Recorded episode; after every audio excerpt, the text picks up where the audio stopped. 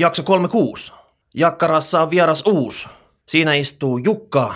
Kohta läppä alkaa pukkaa. Yeah. Tervetuloa Jukka Oksaharju. Kiitti.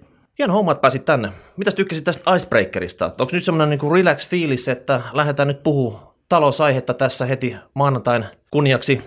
Kyllä se muuhun toimii ainakin, mutta en ehkä kaupungin lähtisi kokeilemaan.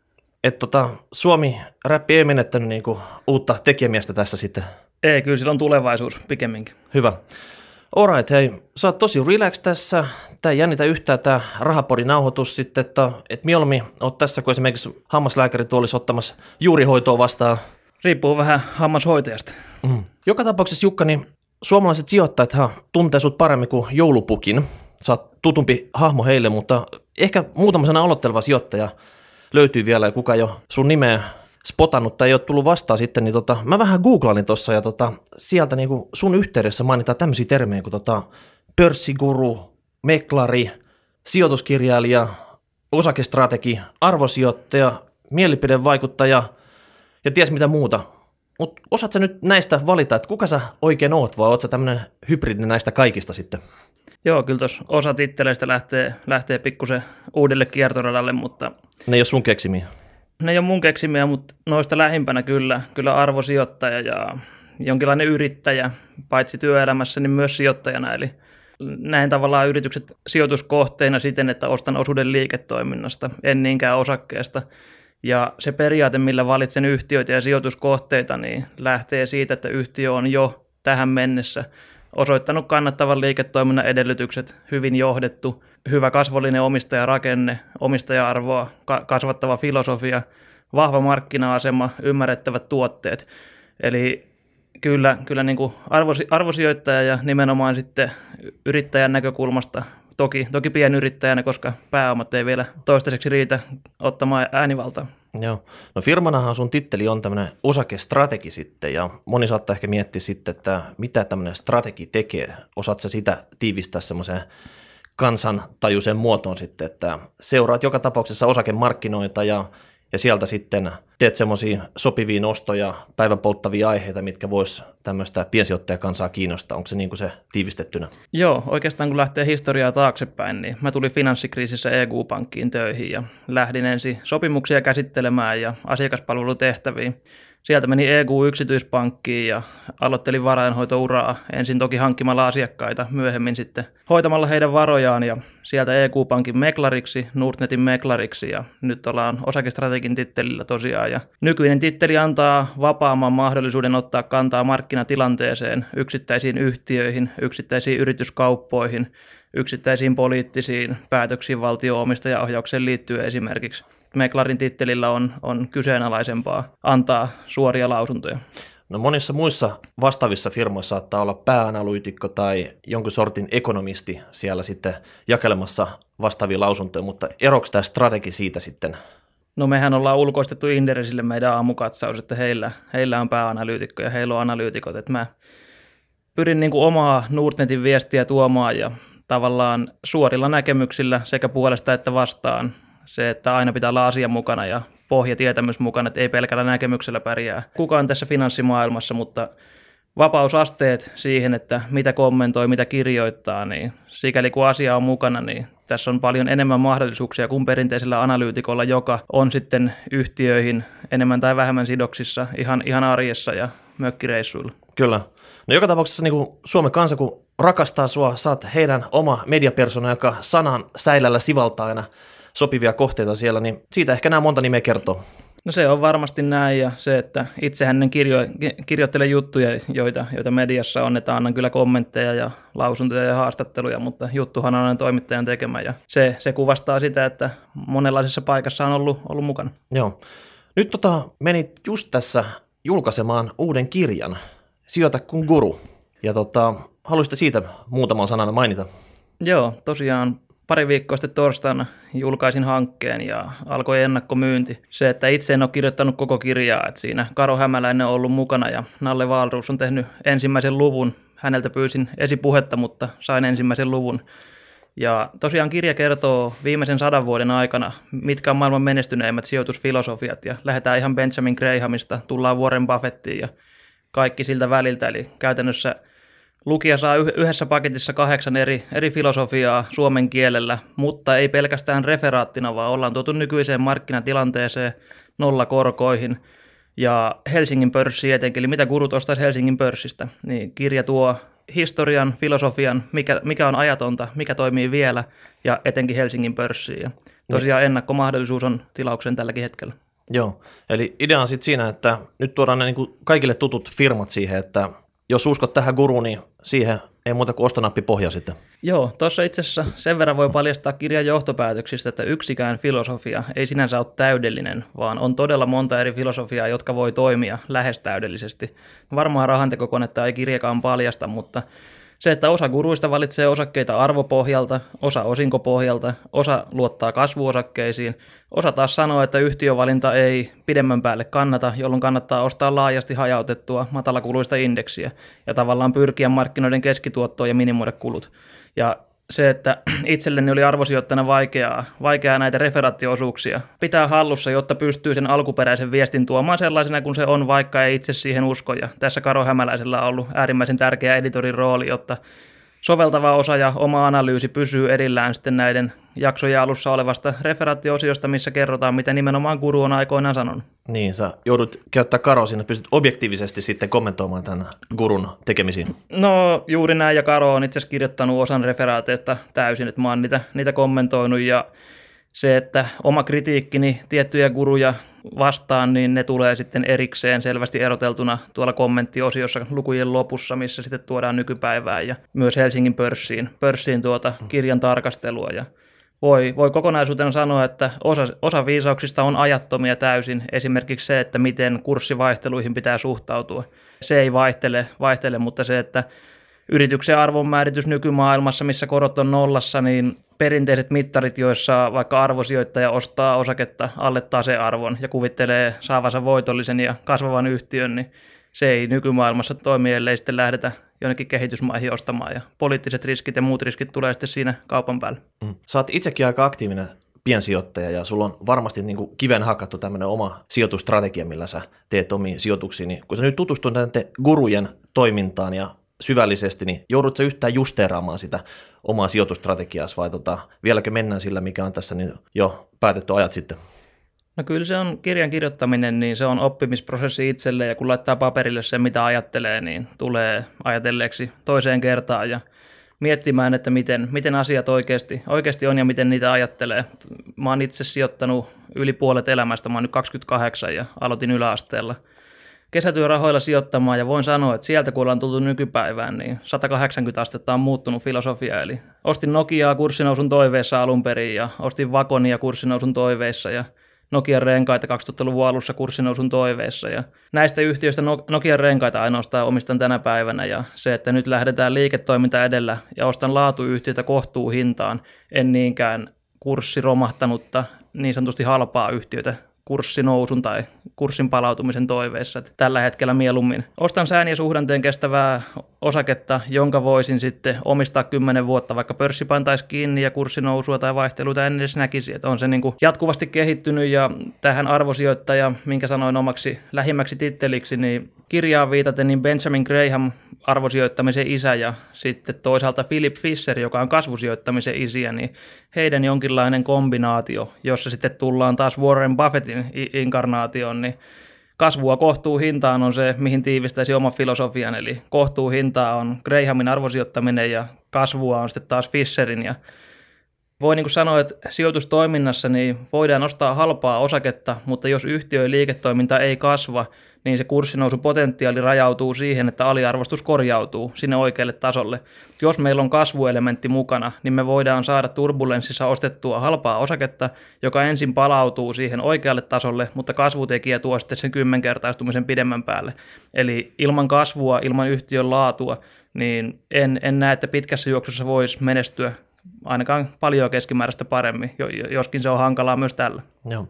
Mainitsit tuossa, että sä jo 14-vuotiaana ensimmäiset osakeostot teit ja aina välillä niin kuin esimerkiksi sijoituspalstoilla tulee vastaan juttuja, missä tämmöiset vanhat palstakörmyt epäilee niin kuin sun vinkkejä tai sun kommentteja sen takia, että sulla on kumminkin vielä suht nuori ikä, vaikka sä oot kumminkin täällä jo tota, alalla toiminut pitkään ja pitkään. Mutta tota, onko tässä nyt mitään semmoista, että pitäisikö niiden körmiä nyt niinku pikkuhiljaa unohtaa nämä niinku kriittiset kommentit ja kuunnella vaan niin kuin sun viisauksia tässä sitten, koska tota, sä oot varmaan ensimmäiset turskat ja voitot jo käärinyt ennen kuin körmyt on niin kuin osakkeesta kuulu yhtään mitään. Joo, siis realistihan sanoo, mä itse on sitä mieltä, että aina ei voi osua oikein, mutta se, että jos keskimäärin tekee hyviä sijoituksia ja keskimäärin tekee enemmän parempia kuin huonoja sijoituksia, niin silloin menestyy markkinoilla. Ja toki se, että kun paljon yhtiöitä analysoi ja usein, usein kysytään kommentteja, niin varmasti menee, menee osin myös pieleen, mutta oikeastaan se, mitä, mihin mulla itse on pyrkimys, niin ei niinkään ole kenellekään lähteä neuvomaan, vaan herättää ajatus, että mitä näkökulmia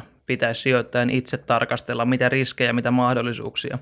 Jokainen sijoittaja on lähtökohtaisesti niin erilainen. Jälleen tullaan sijoita kuin gurukirjaa, eli on toinen sijoittaa indeksiin, toinen passiivisesti, toinen aktiivisesti, toinen poimii yhtiöitä. Sijoitushorisontti jollain on vuosi, jollain päivä, jollain kymmenen vuotta. Joku pelkästään ostaa eikä koskaan myy ja elää osingoilla. Niin se, että yhtiötä analysoi ja antaa kommentin, niin se ei kenellekään sovellu sellaisenaan. Mutta ehkä se oma innostus, oma motivaatio, niin se, se sitten tuo paitsi ihailijoita, niin myös, myös vihaajia. Ja oikeastaan mä oon täysin onnellinen sen kanssa. Että kaikista harmillisinta olisi se, että jos ei kukaan saisi mitään tuntemuksia. Mm. No onko sulla niinku fanilaumat on sama luokka kuin Justin Bieberillä nykyisin, kun sä kierrät ympäri Suomea sitä? Kyllä mä luulen, että ne kuvat, mitä mulla on mailissa, niin ne on eri vuosikymmeneltä. Hyvä. Tota, jos me siirrytään nyt näistä kirjasta puhumaan sitten, että mitä täällä markkinoilla nyt tapahtuu, että sä kumminkin seuraat sitä tässä haukan katsella päivittäin ja tänä vuonna tai tässä ihan lähiaikoina, niin siellä on montakin juttua ollut Kiinaa ja Brexitia ja Grexitia ja Trumpikin nyt voittokulku jatkuu tuolla rapakon takana ja öljy poukkoilee alas ja ylös ja finanssisektorilla on ollut pientä vapinaa sitten sillä, niin tota, miten sä tulkitset nämä kaikki ristiriitaiset viestit, mitä siellä tällä hetkellä pyörii sitten?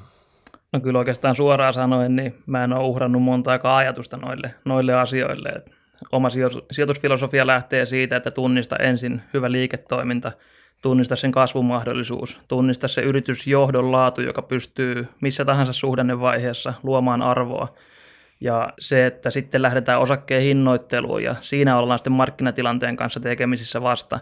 Eli jos joku näistä mainitsemista tapahtumista nostaa kursseja hallitsemattomasti, silloin voi olla paikka keventää.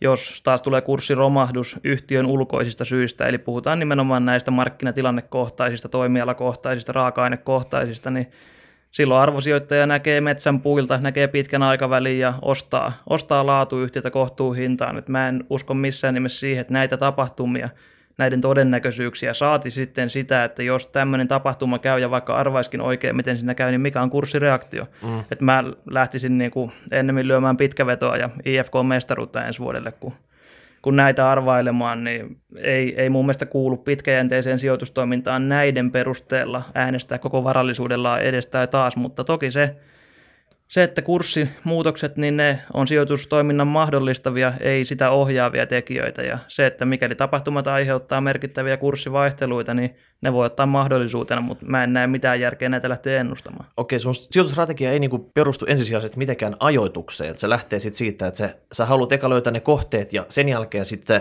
kun aika on oikein, niin sitten isketään kiinni? No, Tuossa on tosi hyvä kysymys, koska mä erottaisin niin ajoittamisen ja hinnoittelun. Eli mä en ajoita kurssilaskun pohjaa enkä kurssinousun huippua, vaan mä pyrin jatkuvasti näkemään, mikä on yhtiön liiketoiminnan arvo, vaikka pörssi pantaisi kiinni. Eli siinä tullaan tuloksentekokykyyn, osingonmaksukykyyn ja oikeastaan tiivistäen, kun miettii, että osinko vaikka euron per osake, jos sille haluaa 5 prosentin tuottovaatimuksen, maksat osakkeesta 20 kappale, jos 2,5 prosenttia riittää uudelle sijoitukselle sen takia, että yhtiöllä on kasvunäkymä, maksat 40 per osake sisäänmenohintaa.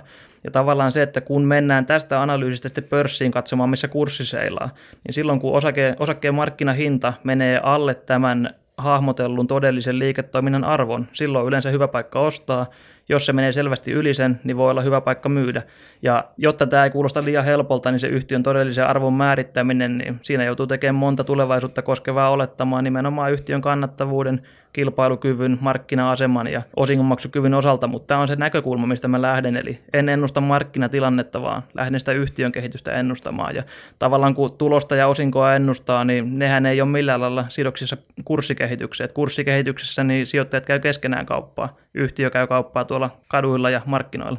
Niin, lopputuoteostajat yhtiöllä varmaan ihan eri. Hei, joka tapauksessa tästä, niin mitä sä noista arvostustasoista tällä hetkellä sitten oot mieltä? No jälleen tullaan sijoita kuin gurukirjaan, eli kaikkien gurujen filosofiassa, jotka perustuu niin kuin yhtiövalintaan ja ajoittamiseen tai osakepoimintaan, niin pörssit on jopa historiallisen kalliit tällä hetkellä. Ja nyt ei puhuta siitä, että kurssikäyrät, siis onhan New Yorkin pörssi-indeksi, niin se on 5 prosenttia alle kaikkia aikojen huippunsa, mutta puhutaan nimenomaan arvostustasoista, eli monenko vuoden tuloksen verran osakkeen kurssi on tai hinta on, ja etenkin jos laskee 10 vuoden keskituloksista, mikä on yhtiön keskimääräinen tuloskunto suhdanteiden yli, ja suhteuttaa nykypäivän kurssitason, niin osakkeet on tämmöisellä 7 vuoden, 10 vuoden keskituloksella mitattuna historiallisen kalliita monellakin mittarilla. Mutta oikeastaan tämä ei ole niinku johtopäätös siihen, että myykää osakkeet ja vaihtakaa käteiseksi ja piiloutukaa, piiloutukaa jonnekin. Eli pitää huomioida, että historiassa ei korko ole ollut nollassa, ei ole ollut negatiivisia ly- lyhyen aikavälin korkotuottoja. Ja se, että kun osakkeiden vaihtoehtoinen tuotto on niin heikko, niin on perusteltua tiettyyn rajaan asti hyväksyä aiempaa pienempi sijoitushetken osinkotuotto, aiempaa korkeampi PE-luku, mutta se tiettyyn rajaan asti tulee siinä, että osakkeen, niin kuin mä sanoin, että mä oon osa yrittäjä, osa omistaja, niin pitäähän mun saada yritystoiminnan riskien kantamisesta tietty korvaus. Että ei me voida niin kuin 40 PE-luvulla lähteä ostamaan, vaikka osakkeille vaihtoehtoinen tuotto olisi, olisi nolla, vaan yritystoiminnan riskien kantamisesta pitää saada korvaus. No mitäs nämä matalat tai jopa negatiiviset korot, niin onko tämä niin new normal? Tota, tätä kun ei löydy näistä oppikirjoista, ei kukaan pysty oikein nyt kertoa, mitä tässä tilanteessa seuraavaksi tapahtuu sitten, niin uskot sä, että tämmöinen on tullut tullakseen nyt? Että... Tämä vaatisi niin kuin ekonomistin tai makrotaloustieteilijä ja musta ei siihen kyllä, kyllä taivu lainkaan. Mä oon omassa sijoitustoiminnassa tosiaan arvosijoittaminen korostaa myös osinkoja, etenkin kasvavia osinkoja ja kyllä mä uskon, että osinkotuotot, niin ne hakkaa kyllä korkotuotot vielä tämän vuosikymmenen loppuun asti ainakin. Ja se, että yhtiövalinnoissa niin osinkoja ei pelkästään uuden sijoituksen korkea osinko, vaan nimenomaan asteittain kasvava osakekohtainen osinko, joka sitten sijoittajan hankintahinnalle nostaa vuosittain sitä, sitä tuottoastetta, niin ne, ne on erittäin hyviä kohteita. Ja jälleen tullaan tähän sijoita kuin kurukirja, eli Nalle Valruus käsittelee ensimmäisessä luvussa nimenomaan tätä nykyistä markkinatilannetta. Ja hän on otsikoinut tämän radikaali epävarmuuden aika. Eli miten nykyinen markkinatilanne epävarmuuksinen, nollakorkoinen, pitäisi, miten se pitäisi vaikuttaa siihen, mitä osakkeita valitaan ja toisaalta mitä osakkeita ei pidä valita. Eli tilaamalla kirja, niin paljastetaan sekin sitten. Niin, saa, sijoittaja saa ainakin aj- ajatuksen siitä, mihin pitäisi yhtiövalinnassa lähteä, mutta toki, toki niin kuin valmista reseptiä ei ole kellään, mutta mä uskon, että semmoisia niin ajattelun työkaluja, niin niitä, niitä kyllä kirja tarjoaa monia. Joo. Sut tunnetaan tämmöisen niin osinkosijoittamisen apostolina, vai onko Paloheinen profeetta parempi termi tähän, mutta joka tapauksessa niin tota,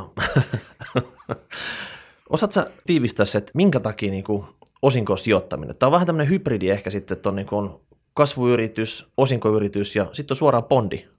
Että tota, tämmöinen niin kuin säännöllinen tulo siitä. Joo, mä yritän pitää asiaa yksinkertaisena, mutta etenkin nykyinen markkinatilanne, missä kurssit on noussut yli seitsemän vuotta, eli tuolta 2009 maaliskuusta. Nyt puhutaan niin kuin New Yorkin pörssiä ja pörssistä ja Saksan pörssistä ja tavallaan globaaleista finanssimarkkinoista, niin kurssit on noussut paljon nopeammin kuin yhtiöiden tulokset, eli arvostuskertoimet, PE-luvut on noussut. Ja se, että kun sijoittajan kokonaistuotto muodostuu kahdesta komponentista, eli kurssimuutos plus osingot, ja viime vuosina kurssinousu on vastannut 70, jopa 80 prosenttia kokonaistuotosta, ja osingot on ollut marginaaliroolissa. Mä uskon, että seuraavat 5 vuotta, 7 vuotta suhde voi olla jopa toisinpäin. Eli osinkojen suhteellinen merkitys kokonaistuotolle kasvaa selvästi, koska jo tavallaan kuplan välttääksemme kurssit ei voi nousta nopeammin kuin tulokset. Ja siitä tullaan aasinsillalla tuohon, minkä sanoit, nämä makroriskit, mitä on markkinoilla, niin ei tuloskasvun näkymät ole mitkään häävit. Eli se, että osinkoyhtiöt voi pitää hyvin pintansa tavallaan makroriskeiltä sen takia, että korkosijoittajat on tullut osinko-osakkeisiin ja he ei palaa korkoihin ennen kuin korot normalisoituu, mutta indeksitason kurssinousu, pääomavoitot, niin se on aika lohduton näkymä. Joo. No mitäs tota, omassa sijoitustoiminnassa, niin sä varmaan kumminkin analysoit ne firmat, mihin sä omiin rahoja laitat kiinni aika hyvin, niin käytät sä jotain näitä tunnettuja metodeja, jotain vaikka DCF tai diskontatut osingot tai ihan nämä normi multipelit vai onko se toimitusjohtajan naamataulu se sulle tärkeä kriteeri, missä sä päätät sitten, että, että tota, millä, millä tasolla se nyt se firman arvostus on ja onko se nyt järkevä niin kuin mennä siihen mukaan vai jopa keventää sitten? Kyllä mä sanon useamman toimitusjohtajan naamataulun nähneenä, että he ymmärtää kyllä liiketoimintaa, ymmärtää strategiaa yleensä, mutta he ymmärtää erittäin vähän osakkeen arvostuskertoimista. Et sieltä ei voi lähteä poimimaan sitä, että onko osake halpa vai ei. He pystyvät sanoa, onko liiketoiminta hyvässä kunnossa, mutta sijoittajalle jää aina se, että mitä on hinnoiteltu jo sisään siihen liiketoimintaan. Eli johto voi pitää yhtiötä hyvänä osingonmaksajana, vaikka sen uuden sijoituksen osinkotuotto on 3 prosenttia. Eli tavallaan sijoittajalle jää aina se, että onko, onko hyvä yhtiö, hyvä sijoitus, on ehkä se, mihin se se kiteytyy se ajatus, mutta kyllä, kyllä tuossa niin kokonaisuutena niin sijoitukset kannattaa tehdä, tehdä oman harkinnan, oman objektiivisen analyysin mukaan ja silloin kun johtoa menee kuuntelemaan tai ihan mitä tahansa yrityksen tilaisuutta, niin se on enemmän tai vähemmän markkinointipuhe ja toki silloin kun sinne menee henkilö, joka markkinoida, markkinoita kommentoi, niin se on markkinointipuhe kertaa kolme. Eli sulla on sellainen filtteri, että sä osaat suorattaa sen niin kuin pahimman myyntipuheen sieltä päältä pois ja osaat katsoa sitten sen niin kuin syvälle, mitä se firma ja johto oikeasti siitä kertoo.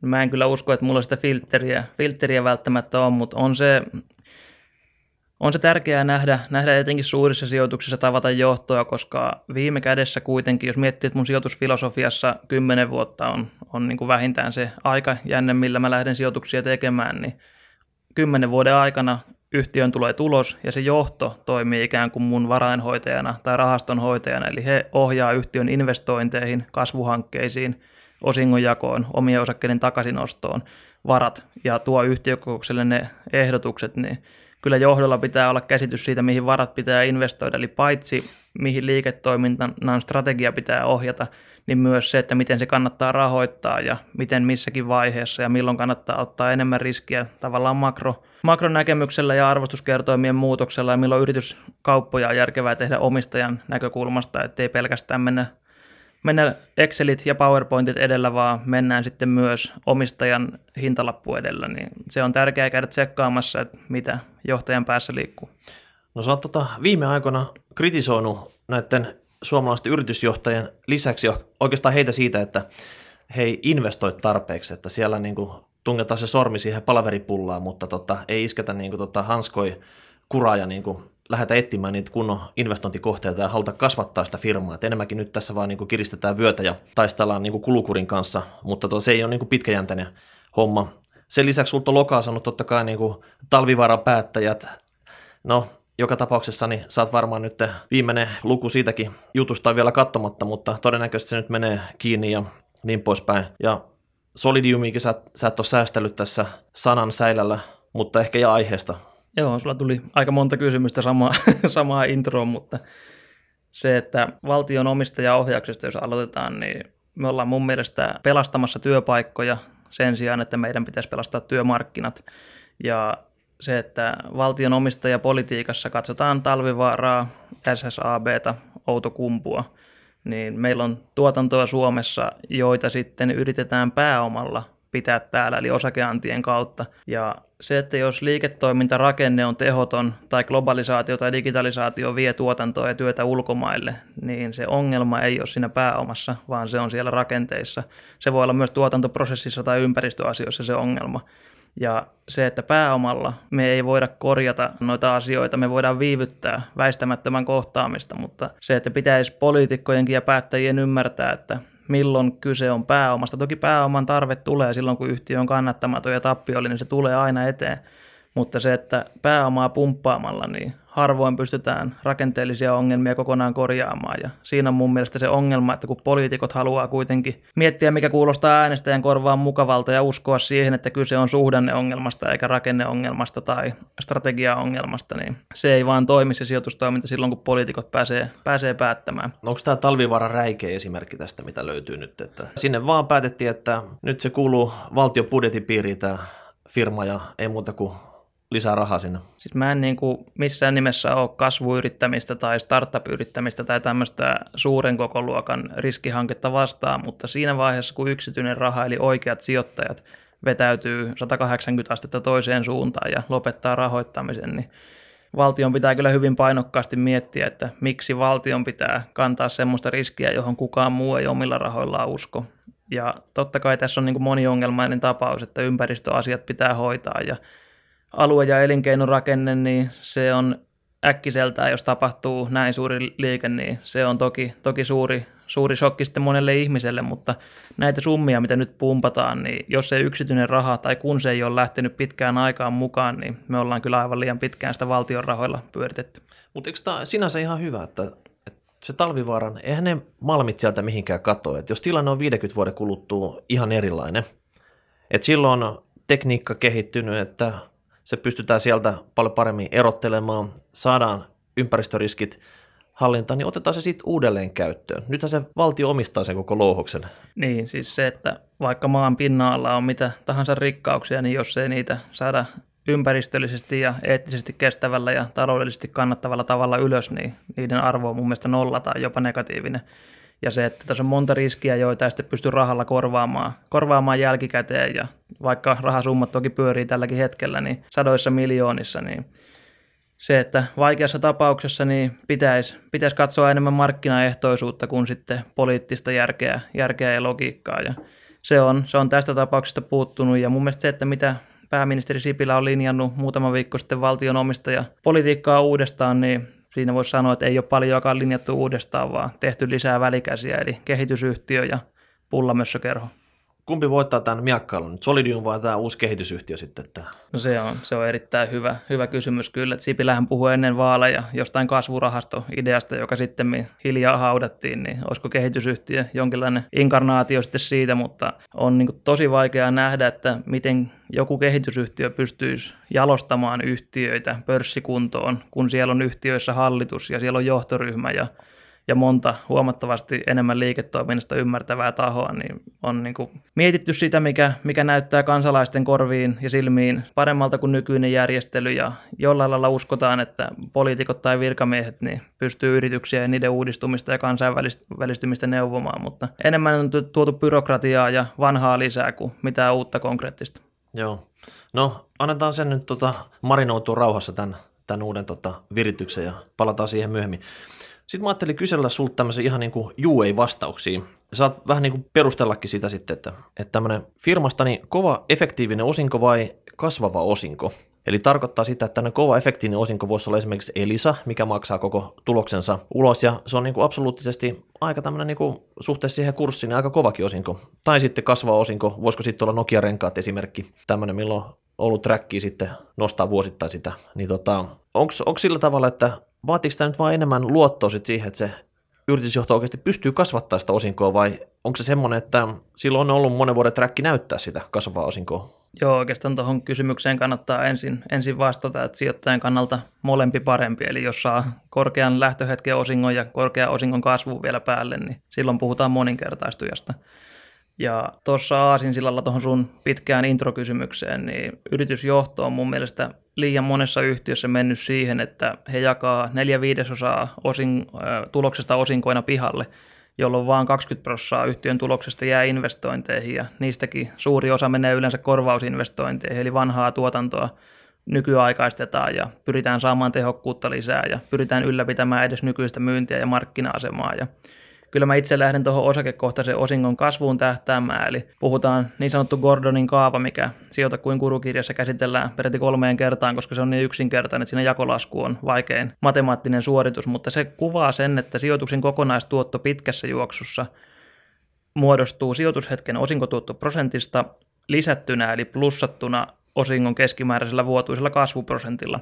Ja kun miettii, että pörssin keskimääräinen uuden sijoituksen osinkotuotto on nyt noin 4 prosenttia, niin mikäli sijoittaja haluaa yli 10 prosenttia vuosituottoihin ja haluaa salkun moninkertaistumisen hyvin pitkässä juoksussa, niin on löydyttävä se osingon kasvukomponentti ja se, että siinä ei peruutuspeiliin tuijottaminen auta, eli pitää katsoa, että mikä on yhtiön tuleva näkymä mikä on toimialan kasvunäkymä ja mikä on yhtiön markkinaosuuden kasvunäkymä tavallaan, että voiko yhtiö kasvaa toimialaa nopeammin ja haukata kilpailijalta markkinaosuutta. Ja tämä on totta kai helpommin sanottu kuin tehty ja se, se pitää jokaisen analysoida itse, mutta tämä on se lähtökohta, mistä, mistä mennään, että se yhden kevään korkea, korkea osinko, niin se itse asiassa tappaa pitkän aikavälin tuotot mun mielestä. No mutta joka tapauksessa niin peruutuspeilistä on helpommin jälkikäteen tulkita näitä sitten, että hyvä track on, jos on pystynyt tekemään sitä, mutta äh, jos nyt tämmöinen aloitteleva piensijoittaja, niin siinä kun joutuu eka analysoimaan se firma, mikä kiinnostaa, sen jälkeen vielä toimialan ja ottaa tämmöisiä oletuksia sitten, niin sitten ollaan aika heavy sektorille. Että pystyykö sieltä niin kuin oikeasti semmoisen niin kuin, ei niin tietäväinen ihminen niin löytää semmoiset ähm, helmet niin sanotusti? Joo, no siis sijoituskirjallisuudessa niin mä oon pyrkinyt korostamaan sitä, että sijoittaja tarvii kahteen kysymykseen henkisen kapasiteetin. Ensimmäinen on se, miten tulisi arvostaa yhtiö ja sen osake, ja toinen on se, miten kurssivaihteluihin pitäisi suhtautua. Ja se, että kun sä lähdet tunnistamaan ensin ne laatuyhtiöt, miettiä, että mikä niille olisi järkevä, järkevä pallokenttä hinnalla, niin se ulkoinen markkinatilanne, jos tulee finanssikriisi, tulee Venäjän kriisi, Kiinan kriisi, eurokriisi, Suomen kriisi, mikä tahansa näistä, niin jos se laskee koko pörssiä yhtiöistä riippumattomista ja yhtiön ulkoisista syistä, niin laatuyhtiötkin menee kovassa turbulenssissa pesuveden mukana.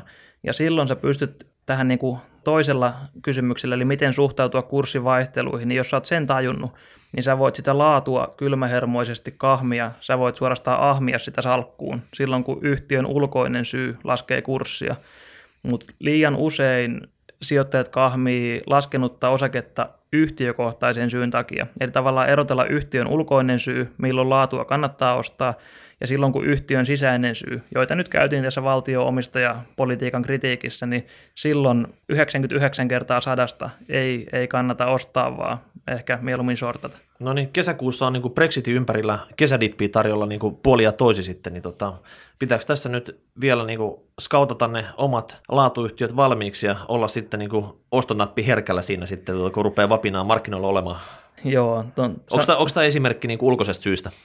Se on, se on esimerkki ulkoisesta syystä, joka ei yksittäisen yhtiön toimialan nä- pitkän aikavälin näkymiin saati sitten yksittäisen yhtiön tuoteportfolioon vaikuta, vaikuta millään tavalla. Tuossa, tuossa niin kuin kokonaisuudessa niin mä, mä en lähtisi missään nimessä ennustamaan uutisotsikoiden perusteella. Että nimenomaan sijoittajan olisi yleensä parempi olla lukematta uutisia, eli lähteä, lähteä ihan oman harkinnan mukaan. Ja se, että sijoitustoiminnan tavoitteet, niin ei nekään voi muuttua uutis, uutisotsikoiden mukana. Eli jos olet lähtenyt pitkässä juoksussa markkinoille, niin siellä on pysyttävä ja se, että vaikka tulee, siis sehän on varmaa, että tulee kurssipudotuksia silloin tällä, mutta jos oot buy and hold pitkäjänteinen, niin sä omistat osakkeita aina ihan sieltä laskun pohjalta asti.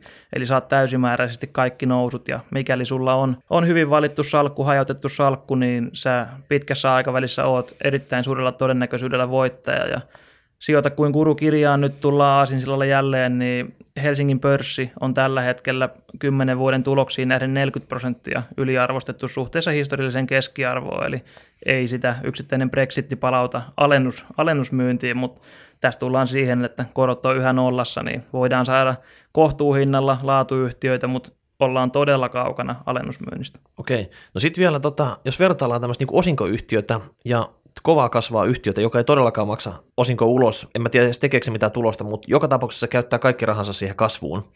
Että tämmöinen niin kuin periaatteessa joku Uber-tyylinen tenbackeri, mikä mahdollisesti, niin, kuin tota, niin otat sä tämmöisiä salkkuun itsellesi vai onko se sillä tavalla, että sä et usko tähän, että niin kuin tämmöinen hetkellinen kasvu, missä niin kuin prosentit vilkkuu kuin hedelmä pelissä sitten, niin pystyy missään nimessä jatkaa tota menoa. Ja... Mun mielestä salkussa pitää olla sekä vankkoja nykyhetken osingon maksajia että sitten näitä osakekohtaisen osingon nopeita kasvattajia, koska silloin kun kurssit laskee, on yleensä liian kiire säästää uutta rahaa, mutta nämä korkeat nykyhetken osingon maksajat tuo sulle kassavirtaa muutenkin kuin palkkatulosta säästämällä. Eli pystyt näillä ostamaan sitten näitä nopeita osingon kasvattajia silloin, kun kurssit laskee ja tavallaan sulla on käteistä heti kädessä. Mutta tuohon kokonaisuuteen, niin mun mielestä jotain pitäisi ymmärtää, että se osingonjako itsessään ei luo mitään arvoa, vaan se, että – osinko perustuu aina tulokseen ja se, että mikäli yhtiö jakaa vähän osinkoa, investoi kasvuun, niin tuloskasvu nopeutuu ja se kompensoi pienen osingon. Jos taas korkea osinko on yhtiöllä, niin he investoi vähemmän tulokseen ja tuloksen hitaampi kasvu sitten tuo sen samalle pallokentälle. Eli tavallaan se on, on vaikea valita molempia, eli se, että yhtiö jakaa paljon osinkoa ja kasvaa nopeasti, että se on jonkinlainen trade-off, ja se, että ei, ei voida ei voida niin kuin sanoa etukäteen, että mikä, kumpi strategia on yksittäiselle firmalle parempi, koska kasvunäkymät on erilaiset, mutta se, se on niin kuin tärkeää ymmärtää, että se ei, ei niin kuin, osinkoraha ei tule seinästä eikä, eikä ilmaiseksi, vaan se on pois jostain siltä yhtiöltä yleensä kasvuinvestoinneista ja se tuloskasvun näkymä jää silloin selvästi heikommaksi kuin muilla keskimäärin, niin se on niin kuin hyvin olennainen nähdä, että ei se kurssikehitys pitkässä juoksussa seuraa yhtiön tuloskasvua ja osinkokyvyn kasvua, niin jos ei yhtiö investoi kasvuunsa, niin millä se tulos kasvaa? No se on hyvä kysymys, että tota, tätä moni pohtii sitten. Että niin, nyt, nyt, se on, nyt se on kasvanut säästämällä ja yritysjohto ja suuromistajat on monessa yhtiössä siirtynyt omistaja-arvon säilyttäjiksi sen sijaan, että he olisivat omistaja-arvon kasvattajia ja siinä, siinä tullaan siihen, mitä voi kritisoida, eli onko yhtiöiden johto riittävän uudistumiskykyistä, riittävillä visioilla varustettua, onko yhtiön suuromistajat riittävän vaativia. Eli se on helppo potkasta joka vuosi pikkusen väkeä pihalle ja pikkusen supistaa tuotantoa, kun myynti laskee. Ja jopa kuluja, kuluja leikata nopeammin kuin myynti laskee, jolloin tulos kasvaa. Mutta pidemmän päälle niin ainoastaan myynnin kasvu voi nostaa tulosta. Että jos sä säästät joka vuosi, niin pian me ollaan kahdestaan täällä studiossa. Excelentos Jukka. Ennen kuin sä oot ehtinyt roustata koko Helsingin pörssi yritykset, niin nyt joudutaan pitää varmaan pikku breikkiä jatkaa ensi viikolla tätä kiinnostavaa keskustelua. Ja ei muuta kuin kuulijat, hashtag rahapori tai rahaporit.nuorte.fi ja antakaa palaa. Menekö yli hilseen, osuko kohdilleen, mitä vielä? Laittakaa palatetta. Ensi viikolla nähdään. Moi moi.